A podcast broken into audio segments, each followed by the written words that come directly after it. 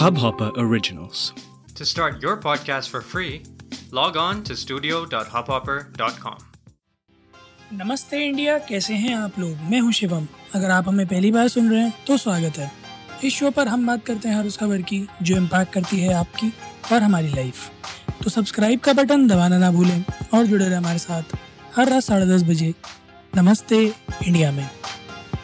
चौदह जुलाई 2022 आज से कांवड़ यानी कि सावन का महीना शुरू हो गया तो भोलेनाथ के जितने भी भक्त हैं, वो सब अब अपनी अपनी कांवड़ यात्राओं पे निकलेंगे अलग अलग शहरों में जाएँगे, भोलेनाथ के अलग अलग रूपों में दर्शन करेंगे, उन पर जल चढ़ाएँगे, अपनी यात्रा पूरी करेंगे। तो मैं सबसे पहले तो उन सभी को बहुत बहुत बधाई देता हूँ कि एक बार फिर उनके पास एक, उनका साल का मच अवेटेड मौका आ गया जब वो अपने ईश, अपने भोलेनाथ को प्रसन्न करने के लिए ये यात्रा करते हैं। मेरी आशा है आप सबकी यात्रा मंगलमय हो, सुखद हो और आप लोग अपने इस यात्रा में सफल होकर लौटें।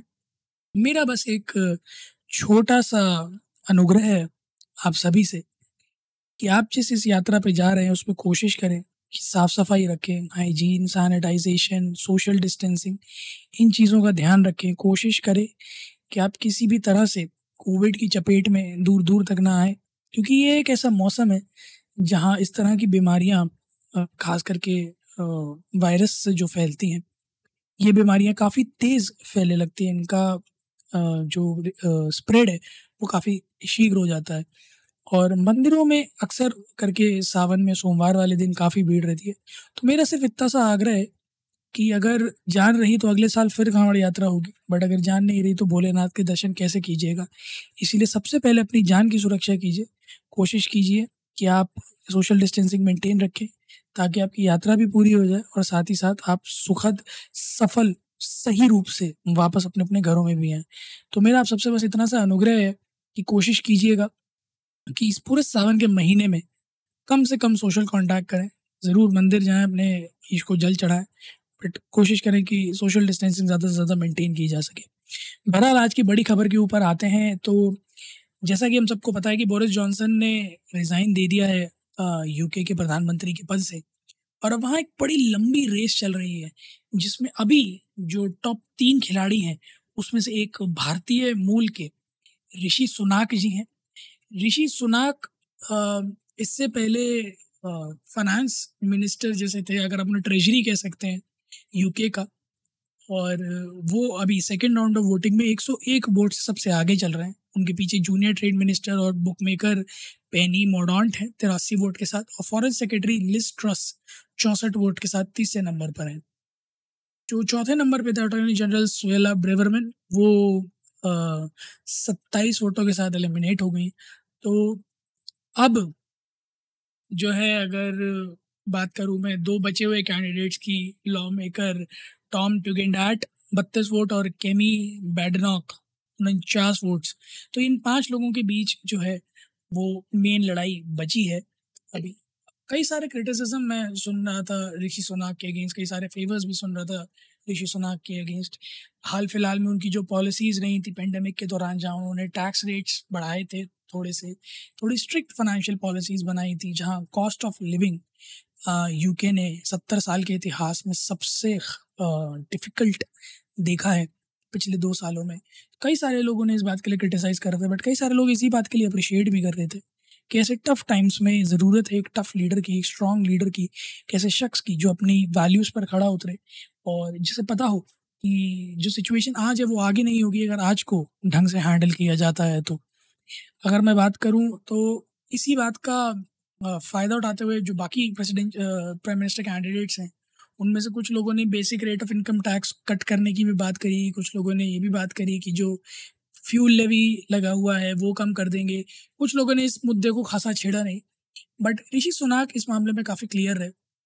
उन्होंने कहा कि जो कॉरपोरेट टैक्स है, वो 25 परसेंट हो जाएगा 19 परसेंट से बढ़कर। हालाँकि जो नेशनल इंश्योरेंस भरते हैं एम्प्लॉयज़ और एम्प्लॉयर्स उस पे जो सवा परसेंट बढ़ाया था, वो कम कर देंगे। कुल मिलाकर उन्होंने एक बात सामने रखी आ, हर किसी के अपने कैंपेन के दौरान कि जो डिसीजंस लिए जा रहे हैं वो टेम्परेरी मेजर्स हैं। हाल फ़िलहाल की सिचुएशन को कर्व करने के लिए इन्फ्लेशन को डाउन करने के लिए। और जैसे ही एक बार सिचुएशन इंप्रूव होती है चीज़ें बैक टू नॉर्मल होंगी। But tough times require tough decisions और वो अपना की स्ट्रेंथ फाइनेंशियल्स में जो है वो प्रूव कर रहे हैं। उन्होंने हर तरह से ये चीज़ एक्सप्लेन करी है कि वो एक अच्छे कैंडिडेट हैं। बट लड़ाई अभी काफ़ी लंबी है। Of course he is a very strong candidate but I don't I don't see it as an easy win just because media के पीछे है, या फिर नाम अभी काफ़ी मार्केट में निकला हुआ है। आई स्टिल सी कि एक बहुत बहुत बहुत टफ फाइट होने वाली है ऋषि सुना के लिए। हमारी सारी विशेज उनके साथ। May the best candidate win and we wish कि यूके अपने इस संकट से जल्दी ही बाहर आएगा। इनफैक्ट सारी ही कंट्रीज़ जो इकोनॉमिक क्राइसिस से जूझ रही हैं, वो जल्दी ही इस सबसे बाहर आएँगी। आई बिलीव कि यूके इस बात को मद्देनज़र रखेगा कि यूक्रेन और रशिया के बीच जो वॉर चल रही है, उससे वो इम्पैक्टेड है। एंड आई होप रशिया और यूक्रेन के बीच जल्द समझौता हो जाए ताकि इस मंदी पर एक विराम लग सके। गाइज़ आप लोग भी जाइए ट्विटर और इंस्टाग्राम पर इंडिया इंडर्स को नमस्ते पर। हमें बताइए, आप लोगों को क्या लगता है? कि क्या Rishi Sunak prime minister Britain के बन पाएँगे या नहीं?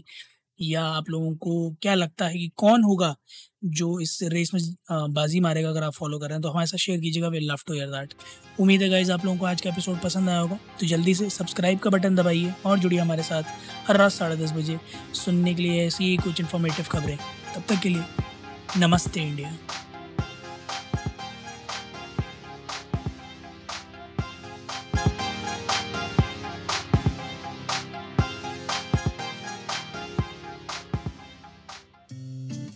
इस हब हॉपर ओरिजिनल को सुनने के लिए आपका शुक्रिया। अगर आप भी अपना पॉडकास्ट लॉन्च करना चाहते हैं तो हब हॉपर स्टूडियो वेबसाइट पे रजिस्टर करें और एक मिनट के अंदर अंदर अपना खुद का पॉडकास्ट लॉन्च करें। यही नहीं स्टूडियो देता है आपको पूरी आज़ादी कहीं भी, कभी भी अपना पॉडकास्ट लॉन्च करने की सिर्फ़ तीन आसान स्टेप्स में। तो साथ में अपना पॉडकास्ट शुरू करने के लिए तैयार। Just hop on hub hopper simply content